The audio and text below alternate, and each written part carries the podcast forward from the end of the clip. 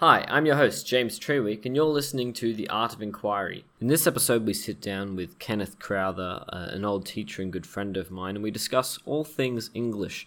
We talk about uh, English literature, why it's important to read good books. We also talk about the approach to have when studying or teaching literature, and I was really happy with this episode, and I hope you enjoy. This episode has been brought to you by the Millis Institute. More about that at the end of the episode.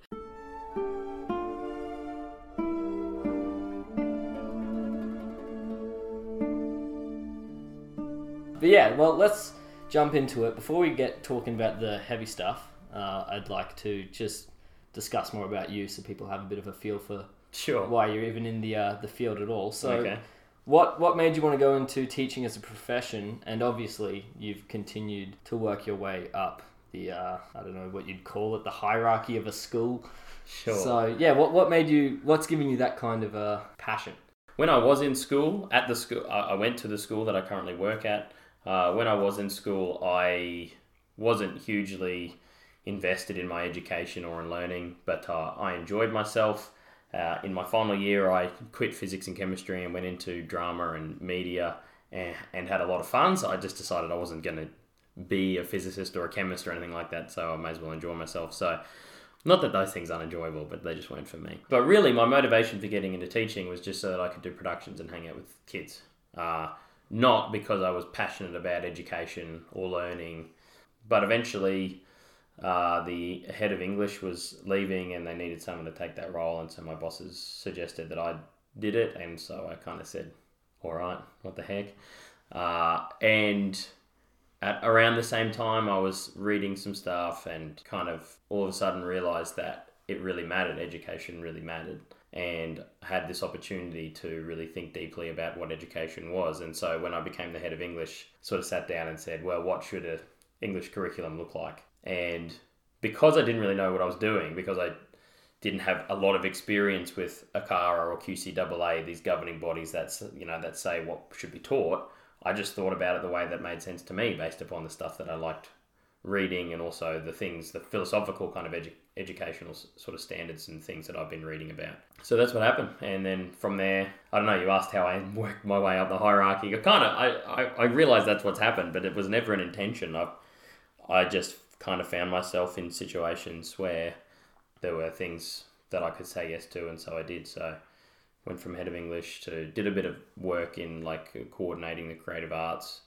Eventually, director of teaching and learning for the last two years, and now starting off as head of secondary, which is a very daunting task and not one that I'd ever ever imagined.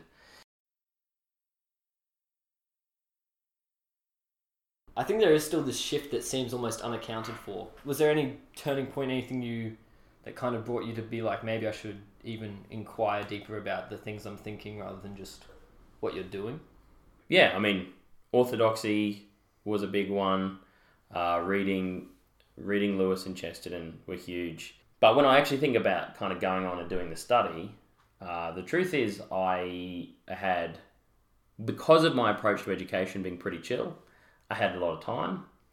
And so I, and because I was writing plays and writing movies and stuff, I really enjoyed writing. So you know, you mentioned the first masters in creative art, uh, uh, creative writing, and that's that's what I really enjoyed doing. And so I started writing a book, and and I found even though I had the time, I didn't have the willpower to really write this thing properly. And so I thought, well, if I if I'm writing a book, I might, may as well try to study at the same time and use that as a reason. So Master of Creative Writing gave me an opportunity to write the books. So what's, what Yeah. what books have you written? Yeah, this is well- well, see, like because I guess you're a literature teacher. We're about to talk about literature. I feel like this would be pretty interesting to see. Even you've had the chance. Well, I guess you you tried to create uh, some good literature. I have What's tried, yeah. Well, it's difficult to say whether or not it's good literature because it kind of started out as young adult fiction, and young adult fiction is kind of rarely good literature. I, well, at least this is what I found. I mean, I kind of class, uh, to an extent, you know, Narnia is young adult fiction, even though it's probably young, young, like tweens or something. Um, and I class that as great literature because it does the job that it's supposed to do and has all the layers that Lewis intended for it. Um, and you know, Lord of the Rings and the Hobbit. The Hobbit is really a kid's story more than Yeah. anything else. Uh, Lord of the Rings gets a little bit more heady, but um, But I found after I had written at least the first one, I've, and the other ones are kind of started, that these days young adult doesn't mean there's no room for a publisher uh, for young adult fiction to have anything other than intense action and humor and just make it short as possible and so that kind of that for me that put a stop on it because I was like I don't know if these things are publishable these days. Well, I guess that kind of brings us on to the next question, uh, which is probably might take a while to explain. You can take it how you want, but uh, the question is, why should we read good literature? I think we should read good literature, and really, you know, we can break it down and define our terms because who's we and what's good and what's literature. But I think that we should read good literature because we are humans, and good literature is about what it means to be human. So, you know, John uh, Henry Newman called literature or the, the classics, the great books, the autobiography of humanity.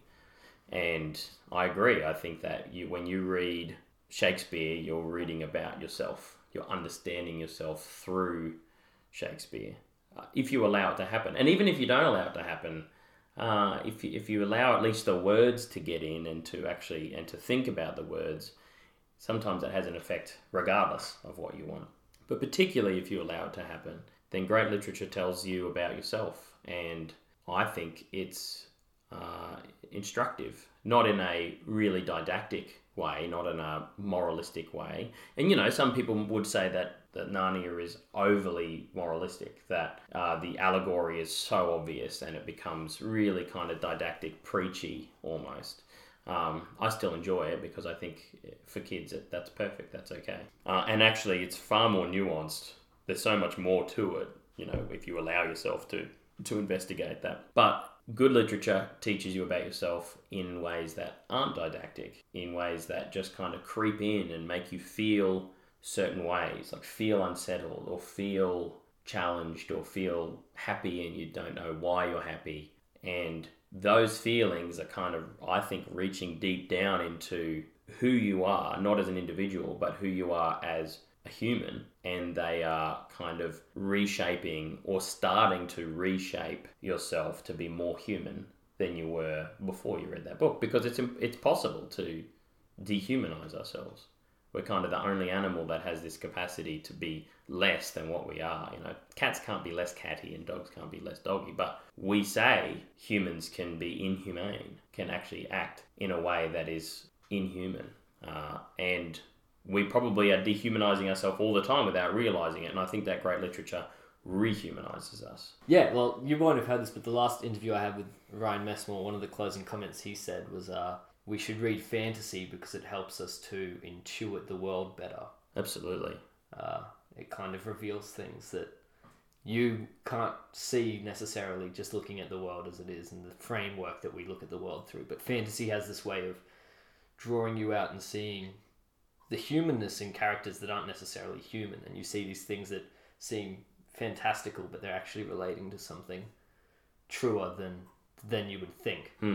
Um, well, I mean, that's that's the ethics of Elfland. That's what Chesterton's talking about. He's basically saying, you know, we walk around in a world that we have called reality, and then we imagine this world called fantasy. But what is it that makes this world any less fantastic than the fantasy world? It's just the fact that we've gotten used to it. And so we assume that, well, this is, of course, the way that it is. And so apples grow on apple trees and lemons grow on lemon trees. And in a fantasy world where we imagine apples growing on lemon trees or them sharing the same tree or something, oh, that's amazing. But we should be amazed at apples and we should be amazed at lemons and we should be amazed that the sky is blue but not only that the sky is blue but we should be amazed at the sky. This kind of endless expanse of there's nothing up there but it looks like there's some sort of roof there you know? And, and the, the same thing is what lewis kind of talks about in in i think it's the voyage of the dawn treader where eustace meets the star and eustace says oh the star is a human human person kind of walking around, around and eustace says to him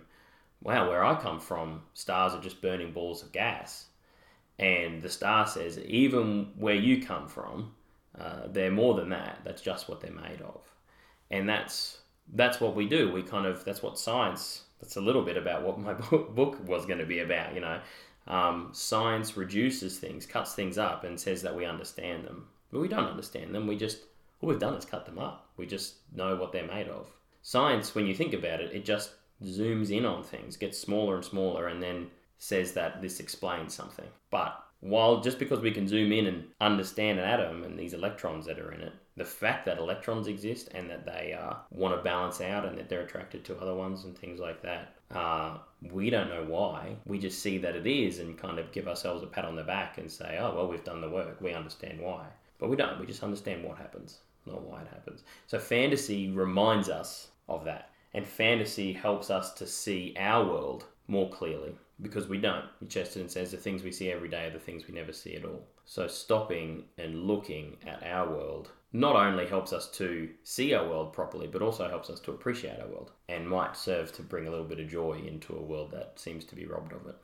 It's, it all relates back to me. well, hopefully, I'm not just Yeah. repeating everything no, that you're Ryan not, said. you're not. But he, he even talks about just, well, we were talking about liberal arts as a, as a whole and the way in which you study it so that you can uh, experience life the best possible way. Mm. Um, and yeah, I mean, well, that that's great because like you, you talk about this this um, conflict between science and and literature, or it would seem more like poetry. hmm Uh, and it's almost like they're both they're both talking about truths and they're talking about them in different ways. It's just one of them we can understand as true, and the other one might seem a bit more uh, abstract or Yeah, I certainly don't want to kind of reduce science or say that science is uh, useless or pointless or evil or bad or anything like that.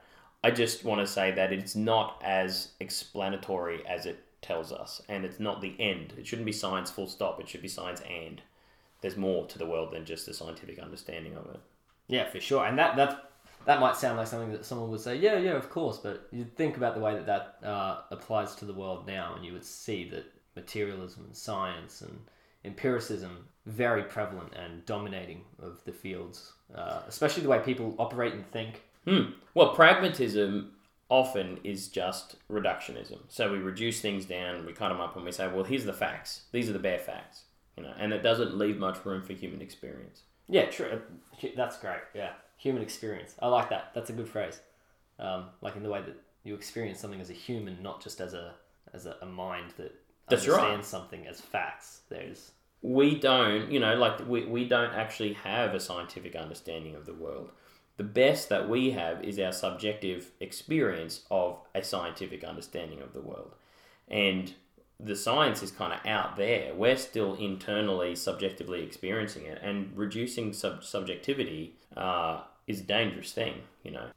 I'd like to talk about English uh, in a high school and as a part of education, uh, more than just a personal reading and understanding yourself and the world a bit better. Why why should it be taught in schools? And maybe uh, you can expand on how it should be taught in schools as well. There's a bit of a distinction, I think, between teaching. Let's say there's three things. There's there's grammar, there's English, and there's literature. And we kind of say English, and we really mean all of those things.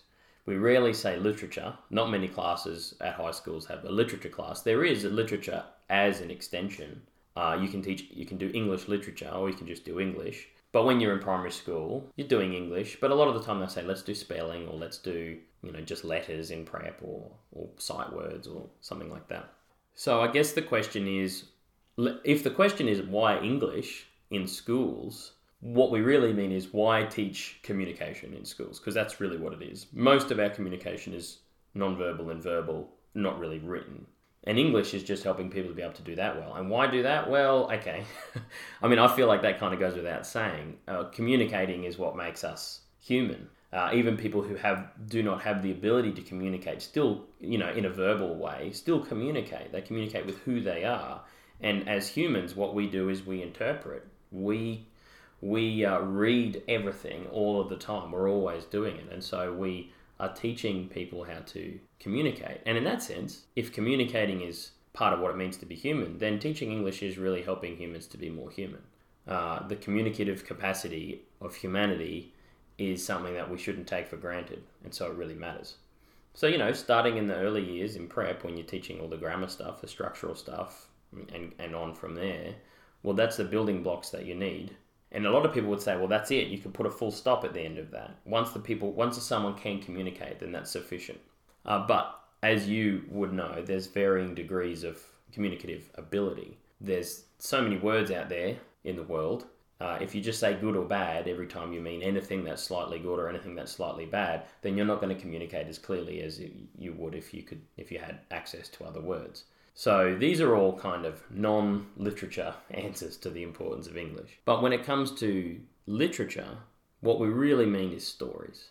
Good literature might mean stories told in a certain way with a certain vocabulary and structure and things like that. But you can't have all of that. You can't have great words and great structure and a bad story. That doesn't redeem a, a bad story. And likewise, a good story can be a good story even told badly. You know, so my I've got three daughters. You know, my daughters tell bad stories badly because they're young, right? They're two and four and five. But still, I mean, at that level, they're telling good stories well and they're learning how to tell stories better. Telling stories is what we do as humans. And like we said before, literature teaches us about ourselves, about what it means to be human. So when we get into high school and we start talking about teaching some fairly intense classics, some difficult texts, we're doing a variety of things all at the same time. Probably the thing that I realized I cared that cared the most about was helping people to realize they can do it. Helping people to realize they can read tough things. There is no high school classroom in Australia, I would imagine. I could be wrong. In which there's not one kid, probably a boy, looking at a novel and saying, I've never read one, I'm not going to read one, I don't know how, I don't want to, I'm never going to use this when I get out of school, my parents say that it's a waste of time, what's the point of doing this?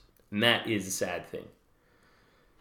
You know, 100 years ago, these books, or, or 200 years ago, these books were read for fun by boys exactly the same age, right? These were things that were just designed to be enjoyed. And it's a sad thing that people write themselves off like that. It kind of comes back a little bit to the whole, you know, why I became a teacher thing. People are capable of so much, and yet we constantly sell ourselves short and say that we're not we're not able to do it. I am certain that every person who is kind of a fully functioning adult has the ability to read, understand, and even enjoy Crime and Punishment. Not the act, the book. Right? Probably everyone has all the ability to enjoy the acts as well, but no, to, to enjoy the book, to read the book, to understand the book. The only thing that's lacking is the willpower. And one of the most common questions that I used to get as an English teacher, because unfortunately I don't teach English anymore, was when we were reading Shakespeare, which obviously I love because I did my thesis on it, is they're going, what's the point? What's the point of this? And no one really liked my answer, which was because it's fun, because you will enjoy it. And they say, no, I'm not going to enjoy it. It's not enjoyable. It's boring. It's stupid. And of course, the truth is, if that's their attitude, then that's going to be a self fulfilling prophecy. But I kind of used to tell this story about let's imagine that you were stuck in a quarry of gravel, or you just look around and all you can see is gravel that would be pretty boring. That would be pretty rubbish, and you'd want to leave. Yeah, for sure. Um, but if I just change one thing about you, it will change everything. You really love gravel. Now, if you really love gravel, you're having the time of your life, right? So, what's changed? Not the gravel, the person. And if a person is willing to look at and understand things, everything that's been created in our world is enjoyable. The problem is not the stuff, the problem is us. And I know how much joy Shakespeare gives me. And I, ha- I know how much joy Shakespeare has given you and has given other people, my students, my friends, random people, for the last 500 years. So there's obviously something there that's very, very enjoyable. And not only that, I know how much fuller my life is for having done the work to understand and appreciate Shakespeare, not only in literary form, but on the stage as well. And so it's really offering that experience to people, saying your life will be more enjoyable if there's more things that you can enjoy. Speaking of Dr. Messmore, he used to come and do talks here when he was in Australia at our school. He'd spent a whole day with the year 12 students talking about the abolition of man, which was just an amazing experience. Yeah, it was great. I, I uh, actually studied at the school underneath uh, DIF as well, so yeah. So you were there when Ryan came? Yeah, yeah, and his boat analogy and everything. Man, yeah. yeah. So good. And I remember he got to a point at the towards the end when he's talking about objective uh, value in things because you know the big thing in, in abolition of man is this phrase ordo amoris you know the right response to things that that it's not the thing that's the problem it's us and our response to the thing and it was clear where he was headed and someone i don't think it was in your year i think it was the year above after, yeah. you or below maybe I yeah think it i'm was, sure yeah. um, someone said um, so does that mean that we should like classical music because it's like the best kind of music apparently. And he just went on this 20 minute riff about why absolutely everyone should like classical music. The problem is that it takes work to get there. And if you're not willing to do the work you're never going to appreciate it. But once you do the work and once you learn to appreciate it you never look back. You never go that was a waste of time. You'd always be like look at this whole new world that's been opened up to me. And that's what literature can and should be for everyone. Everyone has the ability to enjoy it people are robbing themselves when they sit down and just open up the phone or sit down and flick on the TV instead of sitting down and reading the great works from the masters from the last 2000 years. when I graduated high school, other than the, the prescribed books that I had to read, which I had read very little of most, unless it was Shakespeare, because that's just like. Hold on, didn't you read Crime and Punishment? Yeah, so I read Crime and Punishment. Good. Uh, Did you read 1984? I read 1984. Did you read Brave New World? Yep, but that was all in the last year of high school. So Yeah. the last year, every year before that, I think I read half of To Kill a Mockingbird. Oh, you rob yourself. I know. That's a beautiful I book. know. I Um, cry every time I read that. Actually, no, I think I read three quarters. What, would- what well, if you didn't happen? read the end, then it yeah, doesn't I know, matter. I know. I would never part. read the end, and I would bludge my way through the, the first bit of it. Um, I didn't read it when I was in year 11, and I hate myself for that now because it's a truly wonderful book. yeah, and no, I, I, I feel. I mean, I read two book series. The only two book series I read growing up.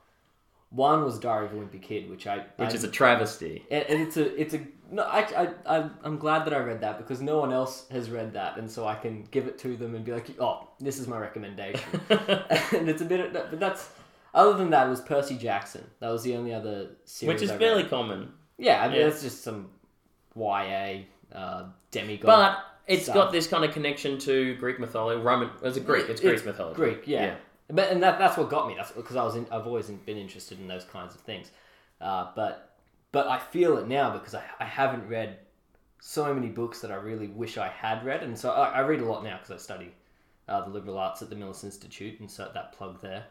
Um, but like I'm going, I'm going back through now, and I'm reading Tolkien stuff. So I, I, I've listened to audiobooks for ages, Yeah. and because I can listen to stuff really well. But reading, I haven't. I'm like I'm very badly trained at reading, uh, and it's something I've noticed. And I'm like, I wish I had always read because as you were saying being able to communicate being able to filter things a lot faster so it's not even it's not only being able to communicate well it's being able to interpret what other people are saying well as well if you know exactly the precise definition of a word then you know exactly what someone's saying i mean peterson uses this example all the time with uh, the, the bible verse about the meek shall inherit the earth and he said and he never understood why the cowardly should inherit the earth and then he did some research into what meek means and he, he found out it's it comes from uh, the description of like a soldier who has a sword but knows when to use it. And he goes, "Oh, well, that actually instantly makes sense." And so I think, especially, I've, I've probably in the past four years experienced this kind of this journey where I'm forcing myself to almost catch up to people around me who have got this already this ability to understand stuff precisely and communicate it precisely because they've they've trained in reading. So I, I mean, I think like I don't know where I was going. I, there was Well, no, I mean, the the, the truth is that that's that's the problem. The problem is that you you can't just go from not reading anything to reading Dostoevsky.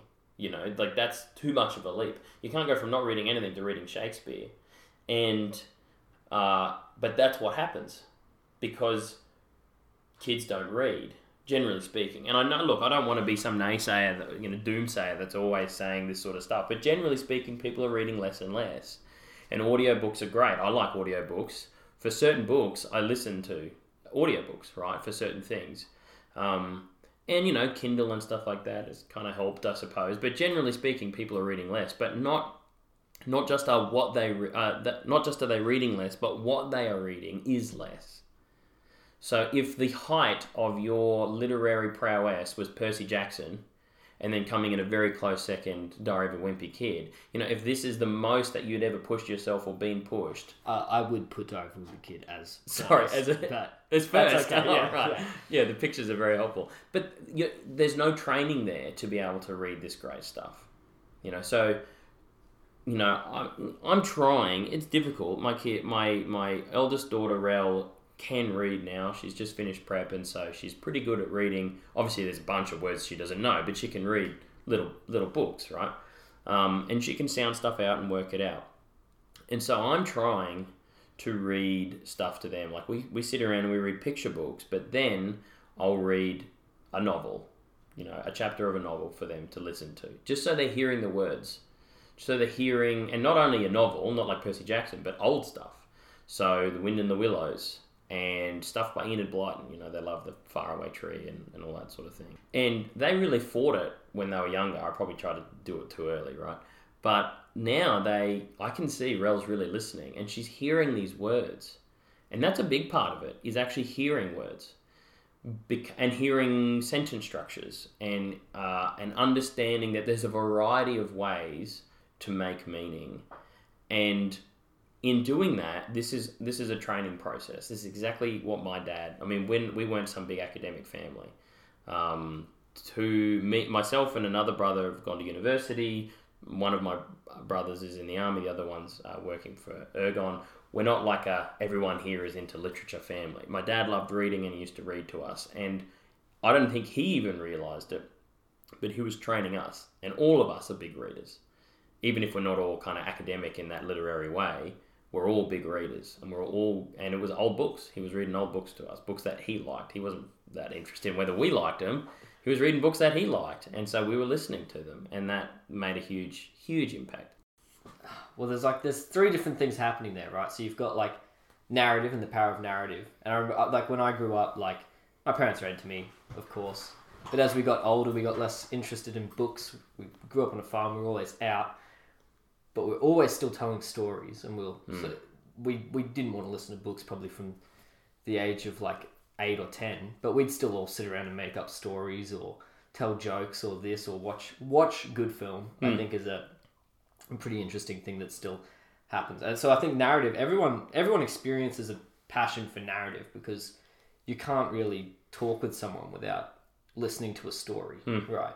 And so I think that's interesting that the play of narrative. But I think there's even there's a an interesting discussion to be had around why read it instead of listen to it or watch it. Why is it that you can get something more from reading Hamlet than watching a theatre production of it or watching a movie of it? And I think maybe there's something to do with the fact that it's harder. It's a lot harder and it's a lot more purposeful to be able to read a book than it is to be able to watch a film. Yeah, and the reason that it's harder is because all the work's been done, and the work that's been done is the imaginative work. And so, anyone who reads a lot invariably will say, "Oh, well, the book was better than the movie," right? Like ninety nine percent of the time, that's the case. I can't think of an example where it's not, but I'm sure they're out there where it's like, actually, that movie was great and the book was terrible. Maybe you know, Marvel movies because the comics, I don't know, maybe the comics are amazing. Or maybe, you know, YA stuff where the writing's not great. I mean, Twilight's terrible in both aspects, so I don't think it. But the thing that we're losing is not just that it's harder, not just the difficulty, but the process of creating the world with Shakespeare or with whoever this author is, you know. All they've given us is these words. Now, words have meaning and words are priceless, but there's this subjective kind of interplay between us and the words.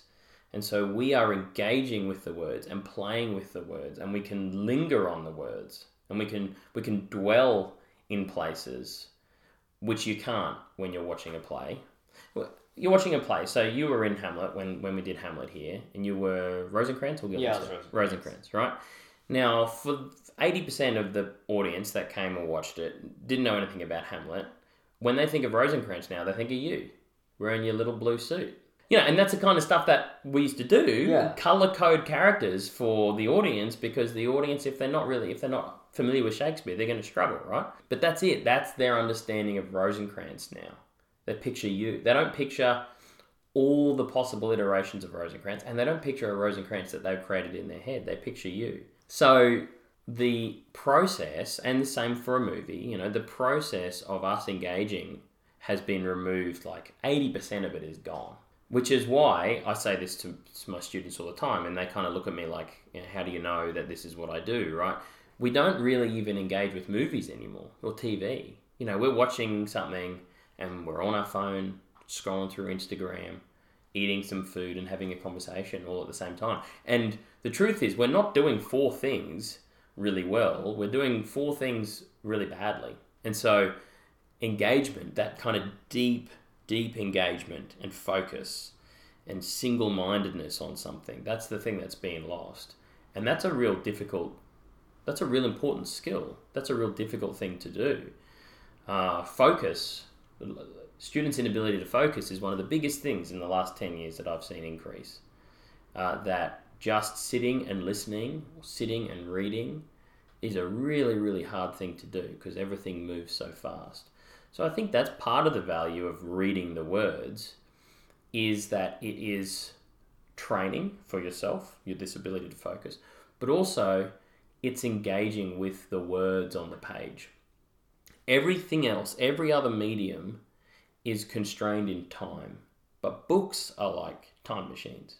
You know, so if you listen to the audiobook, and I do this sometimes, but most of the time you're not hitting back 30 seconds or back 15 seconds or whatever to hear that word again. You just don't do it. You just think you're just listening to this narrative. If you're watching a movie, depending on the movie, but most of the time you're just watching this movie. But when you're reading a book, you can stop. Like you can read a sentence slowly or quickly. You can skim it or you can study every word. And you can't do that with any of those other mediums. And that means that what you're doing is actually playing with examining these words and the meaning that they're creating. Which is why make, writing a book is such a hard thing to do. Because if you've got a critical audience, if you've got an audience that's just looking for the plot, they're not looking for anything except for plot, well, then just tell the plot. Just do the plot point after point. But that may as well be an audiobook or a movie because you're not doing anything inventive with words then. You're just using words as a medium to tell a plot. Yeah, right, okay. Well, I guess even in there you kind of distinguish this difference between uh, narrative for the sake of plot and entertainment. Um, because this isn't a, a, slamming of movies because they're so easy to en- uh, enjoy. No way. This is the opposite. It's actually just identifying there's something different that can be hidden under literature in the way that analyzing it and reading it and taking the time to understand exactly what's being said can bring forth something more. And even with a good film, you can get that, but you have to watch it again. And you have to kind of already know the plot and understand what's happening and go, what's this really mean? Uh, but it's it's a lot more prevalent in, in literature, especially good good literature. Um, and that kind of brings me on to the, the next question, which I wanted to really discuss. Uh, well, yeah, I wanted to question you about the uh, kind of curriculum that you chose and why you chose. And we've kind of talked about it a bit, but I remember when I when I studied English here, it was in senior English there was four semesters, and each semester was tackling a really big concept. The first semester was truth, the second semester was beauty, the third semester was goodness, and the fourth semester was the human identity. And each of those are the really big things, and I think it's it's interesting the way that those things get communicated through literature, um, and how well we watched. What did we do for truth? Uh, for you, I'm not even sure I can remember, but I know we watched Inception. Um, I think we did. We no, we To didn't. Kill a do- Did we did to kill a mockingbird then? Yeah, and I think we watched a documentary. Uh, Sure, the yeah. Gun Control one by oh, Bowling for Columbine. Bowling for Columbine. Yeah, sure. And Zeitgeist. Did we watch Yeah, Zeitgeist? Zeitgeist, that's- yeah. And I think good. there was there was a way that each of those things kind of taught us something. Inception was the most memorable part of that that semester for me, anyway, because it's a good movie. it's a great movie, and I mean, I, I feel like the first semester is probably the worst one for me to talk about because I didn't read uh, To Kill a Mockingbird properly. Uh, Sad. yeah, very sad. And you know, To Kill a Mockingbird, any one of these great works could fit in any one of these. To Kill a Mockingbird could be could would find itself beautifully in goodness, Yeah. or in identity, or in beauty. You know, so you just make a choice, really. Yeah, yeah, and well, I guess that's the th- how do you um, guide someone to discover these deep, meaningful qualities underneath literature? I guess this is because the whole question's kind of been read good literature. Good literature teaches you about yourself. It uh, illuminates something about humanity, and it. We talked about fantasy drawing you out, and then you can understand the world better because you see that there's more to it than just your perspective and materialism of it. You, especially you use literature to teach us about truth, beauty, and goodness, and the way in which that uh, affects you and your identity and what it means to be human through those. From the perspective of teaching those things, using Mm. this literature to teach those things. Yeah, how, how did you find that process? Sure. I guess I always struggled with the question of how prescriptively kind of didactic and closed should I be to students' experiences. In other words, how much should I predetermine the student experience of the chosen text?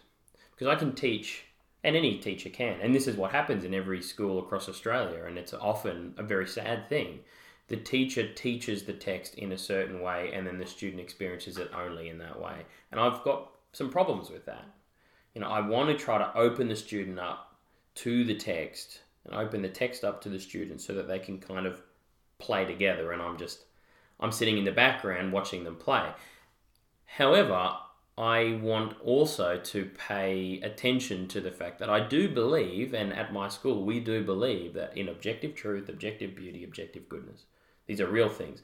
Abolition of Man, obviously, is a key text that travels through all of these four semesters. So I, I want to leave room for people's subjective experience and play with, with the, the books. But I also want to help them to see what I think is the logical reality that these narratives are pointing to. So how how to do that is really just about talking about it. We did a lot of sitting around in a circle just talking about stuff. And that requires young people that are willing to open themselves up to discussion and it requires even though I haven't manifested it today on this podcast, a teacher who's willing to be quiet and let people talk rather than do all the talking, which is a hard thing for teachers to do because they're kind of trained to talk and that's often what they do really well at.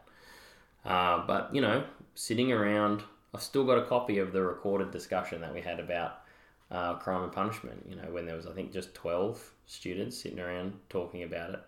Um, and that discussion was brilliant. It was just brilliant. And you could you can hear people learning.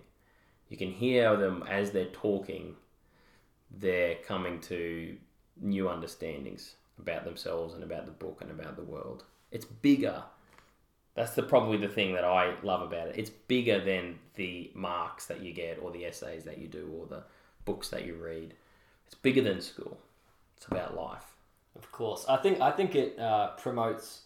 A, I think what it really does, and the reason that it's bigger, is because it gives questions, right?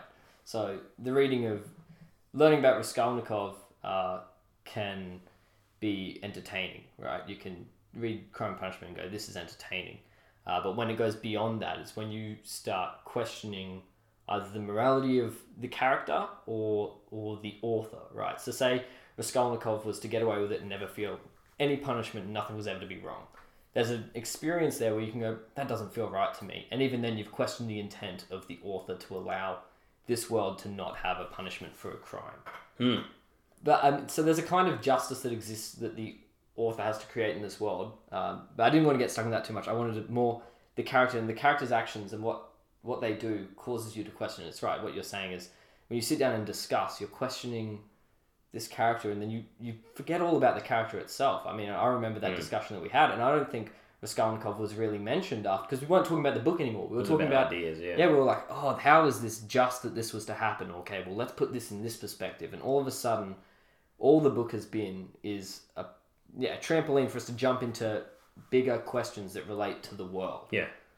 I think that yeah, I think that's kind of what we've been discussing in the way that it can show you something true and something about humanity. Yeah, it's a nice way of putting it. I think like great books are bigger than themselves.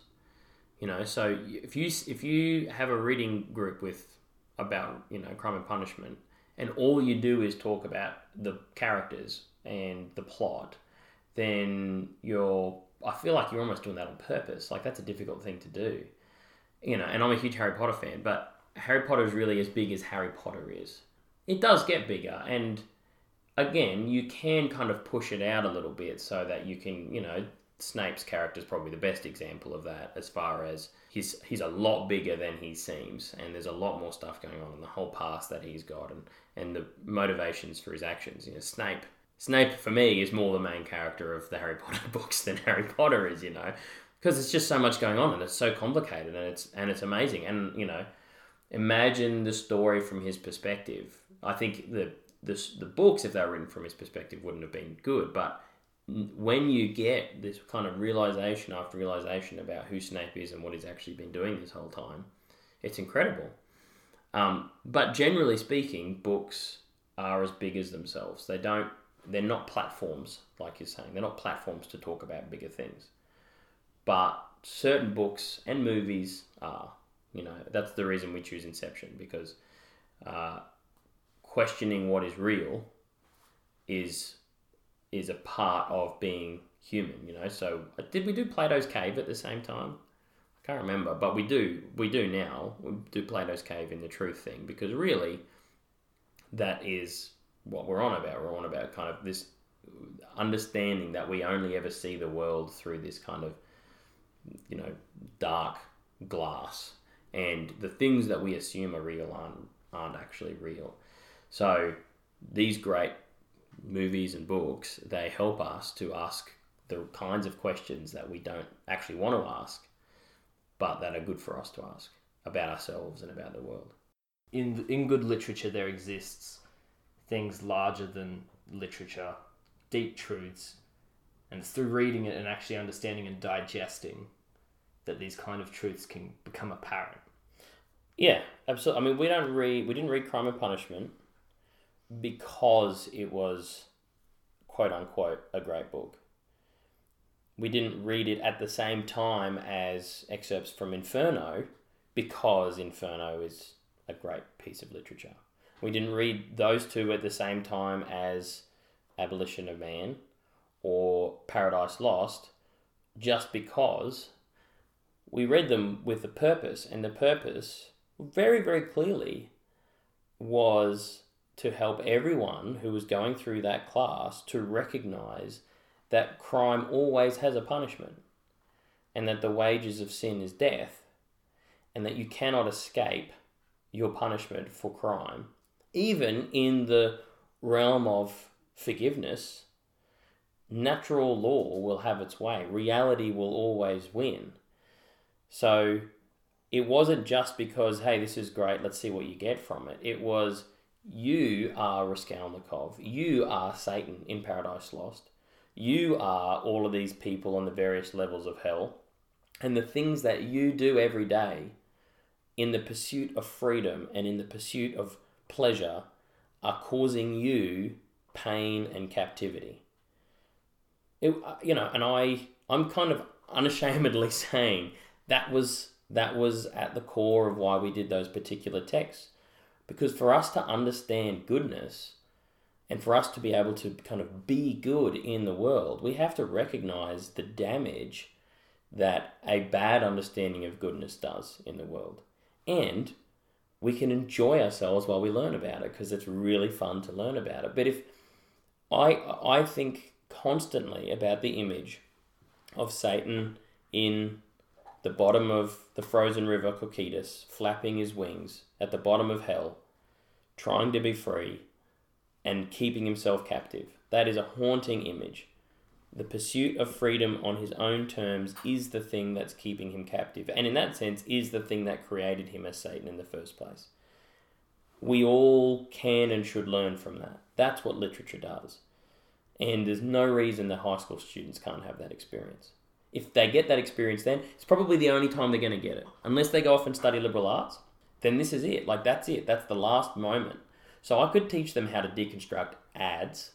You know, we could we could have a look at some ads in magazines and TVs and look at the gendered stereotypes and stuff, or we could look at something more fun and more meaningful. And ultimately, hopefully, my prayer is always something that maybe when they're 30 or 40 years old, they'll just remember that and they'll see the last 10 years of their lives and they'll be able to hold up a mirror to themselves in their actions and see Raskolnikov in it or Hamlet in it and that that will help them to understand why they are where they are and how they can get out of it. Yeah, I don't, I don't know how, how long you have. I mean, we could I wrap don't up mind. around that because that's got work pretty to do, but we can keep going. Yeah, well, because I think that's that's interesting because that even answers the question. Oh, why should we read Shakespeare? Right. Well, if you want to, if you teach Shakespeare like it's just an enjoyable thing to read, then the question is, why should you read Shakespeare if it's not enjoyable to you and you prefer watching a certain film or reading other types of books because they're just as entertaining, right? Mm. So there has to be something more, and so the question, well, the response to that should be, well, because Shakespeare tells us something about ourselves, but that necessitates it's taught as if it teaches you something about yourself. Yeah, I think so. I mean, I think that you can teach it just as an enjoyable thing to learn, and that, like I said at the beginning, that the meaning and the truth can worm its way into you without you realizing, you know. But I think I find that young people are really, really uh, interested in talking about themselves and thinking about themselves, and so why not? You know, like I, I don't have any struggles with it. Like young people are, they they're so interested in it um, far more than adults a lot of the time. You know, it's like we that it's like people become adults and they say, "Oh, it's time to stop learning now. I finished school or I finished uni. That's it. No more learning for me." You know, and so you know, getting them, getting adults who have maybe not done any learning in official learning for a long time to start to do it is really difficult. But young people are just up for it. You know, as long as it's as long as it's fun, and it should be fun. That doesn't mean that you're catering to people's obsession with entertainment, but a literature class that isn't enjoyable is a sin. You know, it should be fun. Yeah, yeah. Well, I mean, and I think literature. I mean, this podcast is called "The Art of Inquiry," uh, and it's kind of based off the fact that, like, you know, Socrates says the unexamined life isn't worth living. You go, okay, well then, how do you live an examined life? What does that mean? Well, you have to question, you have to inquire, you have to get good at the art of inquiry, uh, and it's. I think English is probably the most direct confrontation that someone can have in a school of really being forced to inquire deeper than what is there. Maths is you're learning about the thing, and it's there's not much inqu- inquiry inquiry beyond that, especially to your own life. I think, yeah, that that seems to me to be a great way of tying in this discussion to the purpose of the podcast. But Mm. even just discussing it as in, yeah, its its purpose is it teaches you to inquire about yourself. You know, and you can tell that young people want to do it by looking at their Instagrams. All these like quotes, all of these kind of they're not memes because they're not funny. They're these deeply self-reflective, sort of pseudo-literary, but there's nothing really of literary value in them. Quotes like this is that's what they want. They're actually interested in this kind of self-reflective inquiry, looking looking into themselves to see who they are. Um, and if you do that, if you just look in to see who you are, well, if you're not anyone yet, what are you going to see? You're going to have this kind of uh, conflict of identity. And so when we look outwards and we see these great stories of these people, and this doesn't mean that they're great people. I don't want anyone to be Hamlet, but I think everyone is a little bit of Hamlet. So the more we understand him, the more we can understand ourselves. And yeah, teenagers are right for it. They like it, you know. And teaching teaching English like that, I think it takes time to kind of refocus why people, you know, for students, what am I doing here? Why am I doing this? But once it's done, you don't have to convince them anymore. It's not about the grades. I think that's the problem. I think that's a big problem is that you've got to pass English to go to university, so you just do what you have to do. And these just become tick boxes, just stuff you've got to do to get through. But the real deep learning and the deep enjoyment is robbed if that's the way that you're doing it. And unfortunately, curriculum is just becoming more and more like that. These are all the things you've got to do, you know, make sure you get them done. Uh, and do them as fast or as efficiently as you can. It's not so much about necessarily the deep learning and more about making sure you're ticking all the boxes. Uh, music is always a great analogy, right? You think of someone learning to play piano, and you learn what is it, eight grades, seven grades, and whatever the beyond that is. Anyway, if you learn those through each grade, then by the time you get to grade seven, you can play a grade seven song, but you can't only play it; you can understand it. Uh, now you think of someone like I'm I'm uh, guilty of this. I play guitar, but I, I play it through tabs, Hmm. right? And so I can play songs, but I don't understand what's happening at all. Yeah, I don't, don't know why even- the song was written that way. Exactly. Yeah. And, and so there's this whole world of music that has now been lost to me. Hmm. I may be able to play to a standard that if you were to look at it just on its own, and I played that song just as well as someone who'd been classically trained to play that song, you go, wow, they're Hmm. playing the same song, they're at the same level. But there is a there's a huge difference that you could see. But that's a difference only if people care about certain things. If we live in a world where people only care about ends and not means, then there is no difference. You know, if it's just a kind of this kind of pragmatist or utilitarian approach where it's like, give me the product, I don't care how you got there, then there is no difference, even though there is. And the difference that there is is almost like a valueless difference, or maybe even has a negative value difference because the person who understands it all has all of this pointless knowledge. Who cares? That doesn't do anything. Maybe I'm just playing devil's advocate. yeah, here. but maybe until myself and whoever I'm up against get asked to write our own song, or we get asked to go beyond the scope of what we've immediately been taught. Hmm. So then, what have I got? All I've got is the ability to play this song. What have they got? They've got the ability to learn, communicate, and teach themselves a new song, Hmm. to write a new song.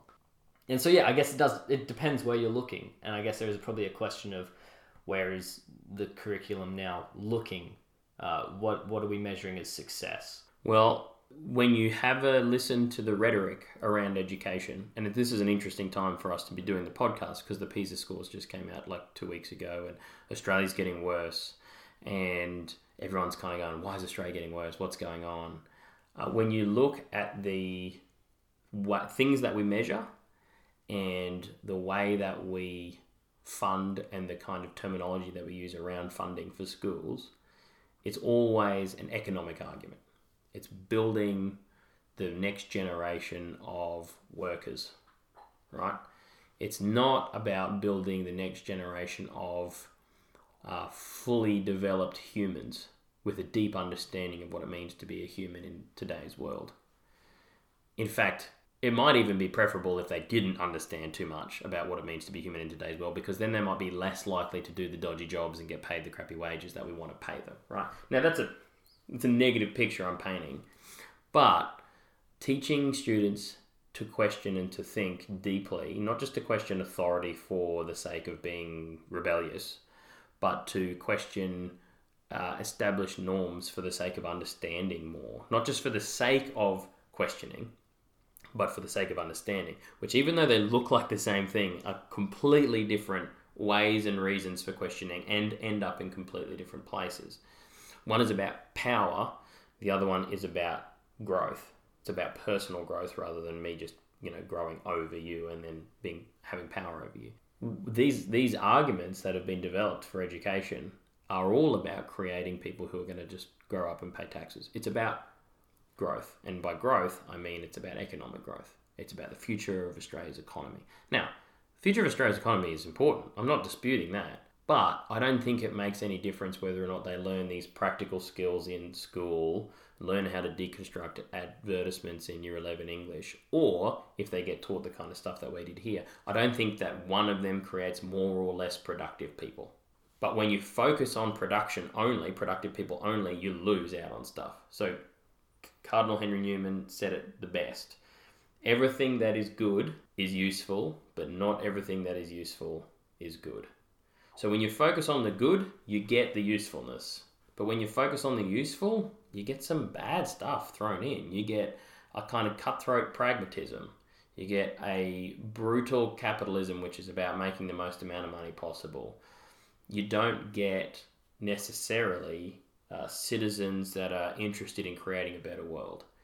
So you can create useful people by focusing on what is good, because then the kind of useful they'll be would be a good useful, and not a useful which will be selfish or you know self-seeking.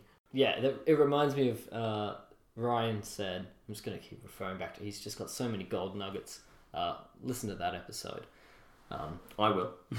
he uh, he says I can't remember if he was quoting someone or not, but he was like, uh, "It's good and good for you." Hmm. And like that's a, a that's a great question because yeah, maybe there's something good to learn. Maybe it's good to learn about the way in which advertisement can manipulate manipulate you and make you want something.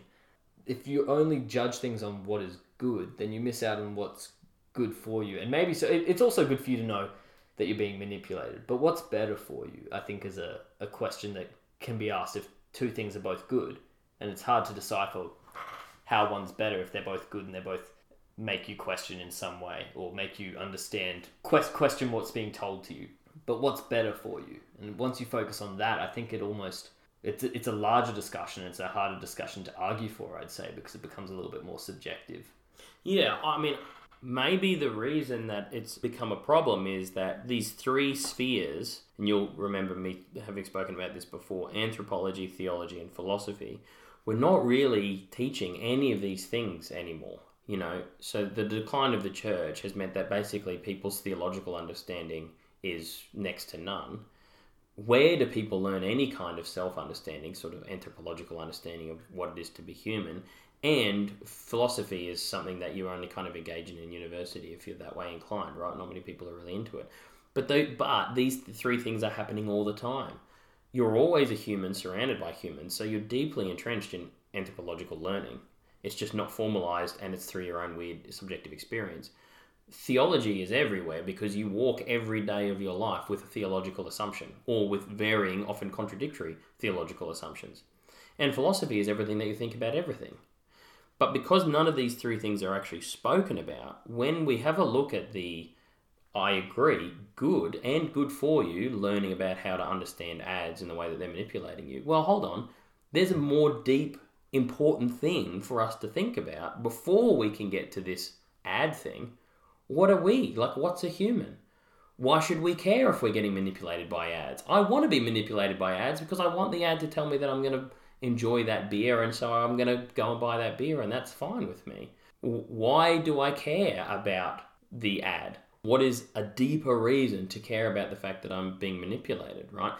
And so I think when these three more fundamental things are discussed, helping people to think, helping people to use logic. Logic is used to be a subject. This is years ago. My dad always tells me he used to study logic in high school. Logic was a, was a subject.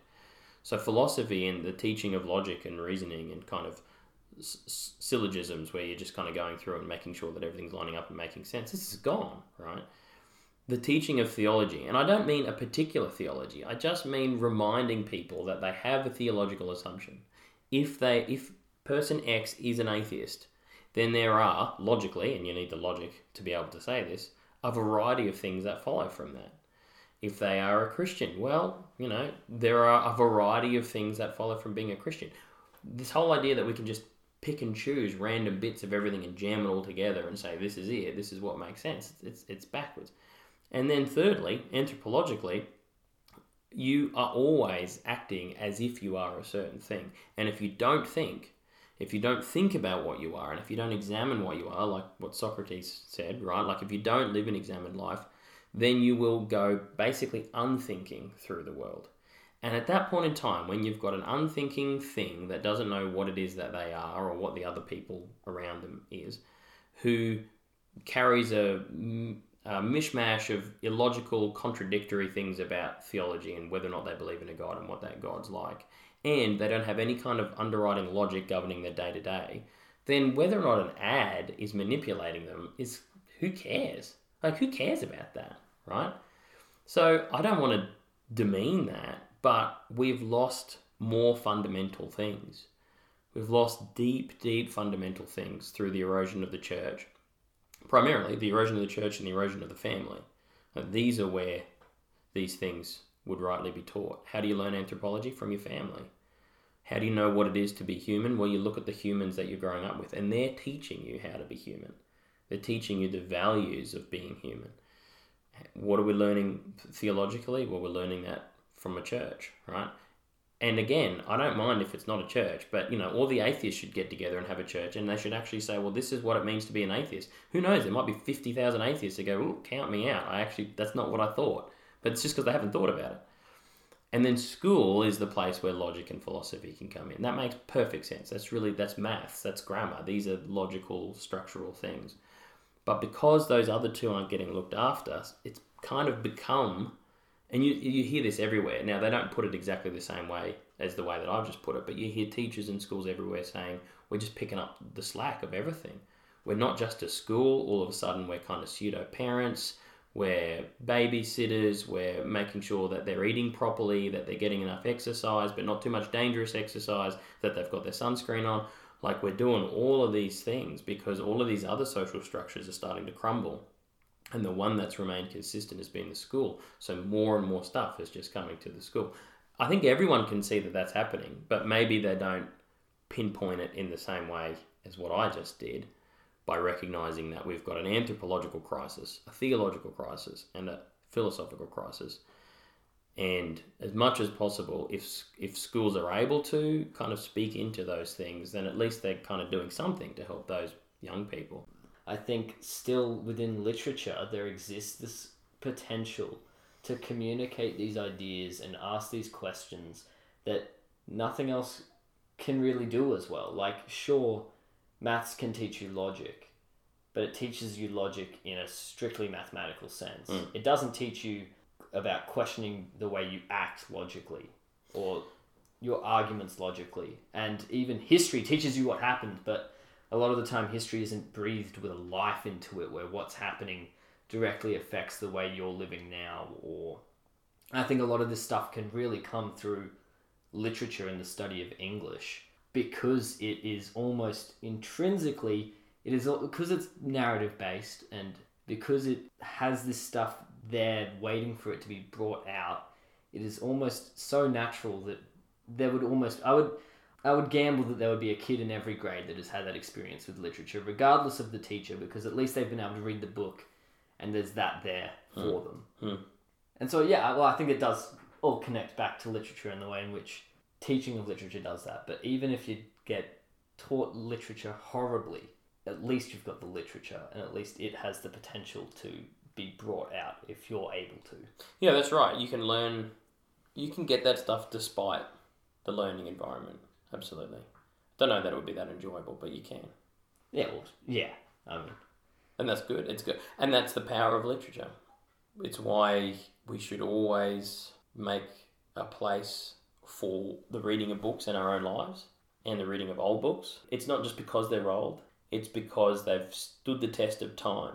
And the value that's been found in them 100 years ago is still being found today. And so therefore they're saying something about deeply about what it is to be human not just what it was to be human at a certain point in time. So this is why these old books that we still read today they're not just the, the, the fact that they are still around is proof it's a testament to the fact that we should still read them Yeah, in the previous episode we were discussing. I just got. I don't know if you saw. I just got the uh, the Encyclopedia Britannica's Great Books collection, Oh, the nice. fifty four set for hundred and twenty bucks. jeez Yeah, that's nuts it's insane. who's insane. selling that Some rich, nice dude. No, Oh, right. he, he, he used to read them all the time. Oh, and now he's legend. got teenage kids, and he's like, I don't have time to read anymore. yeah right Um, but yeah, no, and e even in the first book, the first line is almost. It's like it has been assumed that the best education is by reading great books, and what the great books were were the, the books that have continued to stand the test of time. And the question isn't about well, it, it the question that makes them good is well, why has this stood the test of time? Mm. And you read it, and that's why you're questioning it. Like Mm. it's almost like just in reading something because it's an old book and then going, oh, why is this so great just because it's old? Even in asking that, there's something there to be brought out too. Hmm. And I think that that's, yeah, I mean, I could go on forever. Um, but we could yeah. we, we clearly have spoken for far too long did you have more questions yeah, well, I do have more questions, but I've been, I'm just far too verbose, and I apologise. So I can, you can, you can ask them, and I'll answer them as briefly as possible. How's that? yeah, well, I mean, I don't, I don't You can mind. put me like on a timer. Okay, okay. Well, uh, one of my questions I wanted to ask, and because uh, we're talking about it all abstractly, right? We're saying this teaches us something about this, and we kind of allude to to references of Raskolnikov teaches us crime and punishment teaches us about the crime and the punishment and hmm. how they interact. Hmm.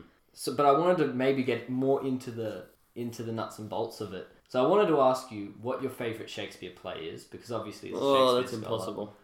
Well, pick a, a Shakespeare play that you're in love with at the moment, and I want to know why and what what Shakespeare's teaching you in this play. You can take time to answer. That's fine. I will. That's the that's the hardest question you could ask. Um, what have I really loved recently? I really like Cymbeline, but I think it's just because it's wacky more than anything else. Um, I find it difficult to look past Lear and Macbeth and Hamlet as the three plays that I feel like say profound things to me. And probably if I was, well, no, okay, how about this? I'll go Winter's Tale because I really love, and I didn't. The first time I read Winter's Tale, I'm like, what is this garbage, right? Like, it's the weirdest play. You've got this opening scene, which is, you know, or opening, you know, act, which is just great, classic kind of Shakespeare, crazy kings doing crazy stuff. Um, you know, so uh, the the king sees his wife trying to convince his friend to stay and hang out with them uh, because he's asked her to, and then when he sees her doing it, he's like, "Man, they must be having an affair." And he just gets insane, and he's even planning on killing his friend. So his friend escapes, and he throws his his queen into jail. She's pregnant. She has a kid. Uh, then um, the kid uh, escapes, and the uh, and the, the wife dies. And then it's like 13 years later, which is weird. Like, you just don't see 13 years later very often. I don't know if it's 13, but. Um, and all of a sudden, you know, the, the kid's grown up and living somewhere else. And, and, and there's just weird shepherds doing stuff, and there's a bear, and there's a big party, and you're kind of like, where are we now, and what's going on? This is kind of crazy. And then it all finishes, and it ends up back. And the right at the end, there's a statue of Hermione, the queen that had died this statue that's been created, and the last like two pages have this statue come back to life, or, or come to life. I shouldn't say the statue comes back to life, but this statue comes to life, and it's Hermione, who apparently was dead. And I was like, "This is that's dumb. This is a dumb play," you know. And uh, and I do that sometimes. You know, I love Shakespeare, but I still do that where I'm just like on the first or second or whatever read. You know, I'm just like, "This is this is just silly." And again, it's not until you play play makes it sound like you manipulate. It's not until you dwell with the words and you look deeply at what it is that's happening that it impacts you. And this is a this is a play about what we see and the way that the the way that when I look at you and I prejudicially read you, I actually transform you. So it's a way that we impact each other that's what it's a play about. It's the, it's the way that we impact each other. And that he had this ability. Well, this is a reading of it, and of course Shakespeare is like could, there's millions of readings of it, but this is a reading of it that I'm enjoying at the moment, which I think is telling me some profound things about myself. You know, Leontes the king has this ability to look at his wife, to judge her actions, and at that moment, he sets her in stone. He says this. He makes her a statue. He says this is what she's doing, and he's not interested in hearing from her. He he cuts himself off from her, and so in that sense, he makes a statue of her. The real her can never get access to him again. He only ever engages in this version of her that he's made, and it's not until the end when he's gone through all of this learning that this version of her that he's made can kind of melt and come back to life, and the real Hermione can really be there with him again and that's cool. Like that's we do this. We do that to people all the time. We don't meet people where they're at. We don't let people be who they are. We have these expectations and requirements of people and then we set them in stone and we say this is who that person is. And we don't allow them to break through and be who they really are. And so there's people all over the world that hate each other and they shouldn't because they've never really spoken. They've never really known each other. So that courage to know people and to allow yourself to be truly known by people. I think we're lacking that a lot. And a reading of The Winter's Tale is demonstrating the, the, the power of allowing yourself to be known by people, which I think is great. Peterson talks about it a bit uh, in his 12 rules, where he's talking about listen to someone as if they've got something to teach you. And he even he applies that to yourself and when mm. you're thinking, he says, because you're always in discussion you're always in discussion. Even when you're thinking, you're having a discussion with yourself because to think means that you've got two different points. You're, you're having an argument in your mind about something. And if you don't even know how to listen to yourself, if you don't know how to present one argument properly, then you're not even thinking properly. Hmm. And so, even that, the way that you can see something in your mind, you can just have one position that you'll never, ever, ever take seriously because you will never have actually thought about it properly and never presented it to yourself properly. Because you could tell me something all the time. This was, I assume, would be what would happen in classes. You can tell these kids these nuggets of gold, and they would see it and they go, "Oh, who cares?" And then all of a sudden, that nugget of gold means nothing. Not because it's not actually valuable, but because in the mind they have presented it as something other than that. And you know, as much as I appreciate Peterson, which is an amount, like I'm not a huge Peterson fan, like I want to go a step further than that because Peterson, he, and I haven't listened to him enough to know if this is true, but um, the very fact that he says listen to people as if they've got something to teach you kind of has this um, what can I get from this person?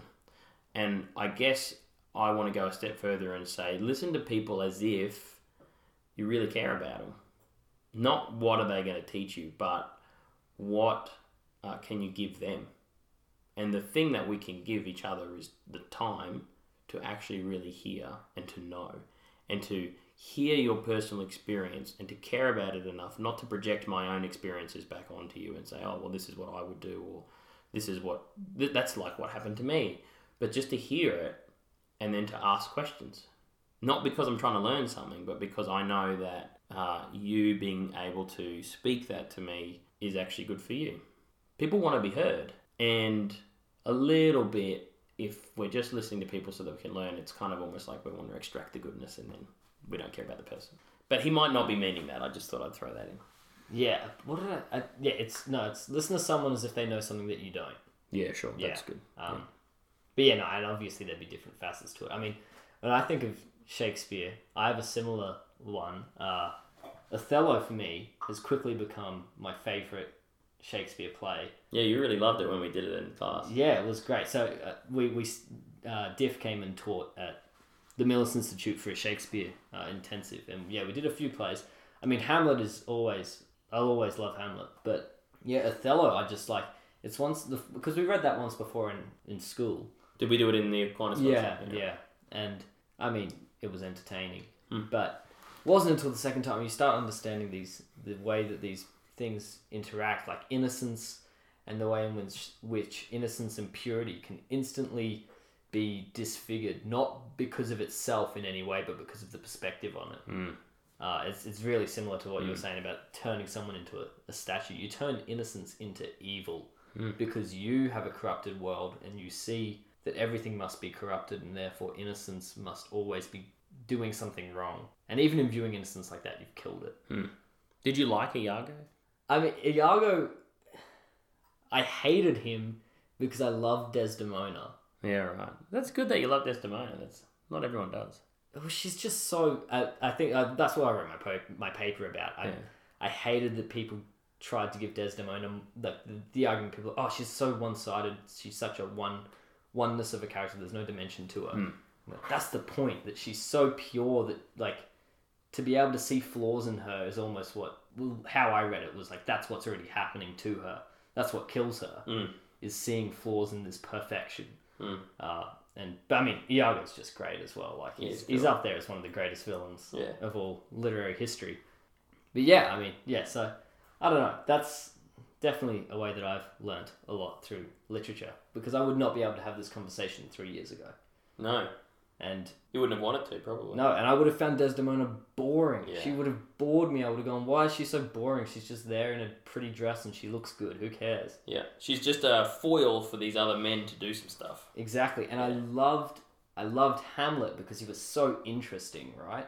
And now I almost have that approach to Hamlet because of Ophelia. I go, Hamlet, like I almost hate Hamlet. I've maybe I've, I've sided with the the heroine a lot Become more feminist. now, Yeah. um, because of all these evil men. No, but yeah, I don't know. Even that's an example of how Shakespeare. And coming back to it, and I'm sure if I read Hamlet again, I'd probably come away from it with another Hmm. understanding too. It's a cow that gives fresh milk every day. Never stops. It's one of Hiskey's lines. That's great.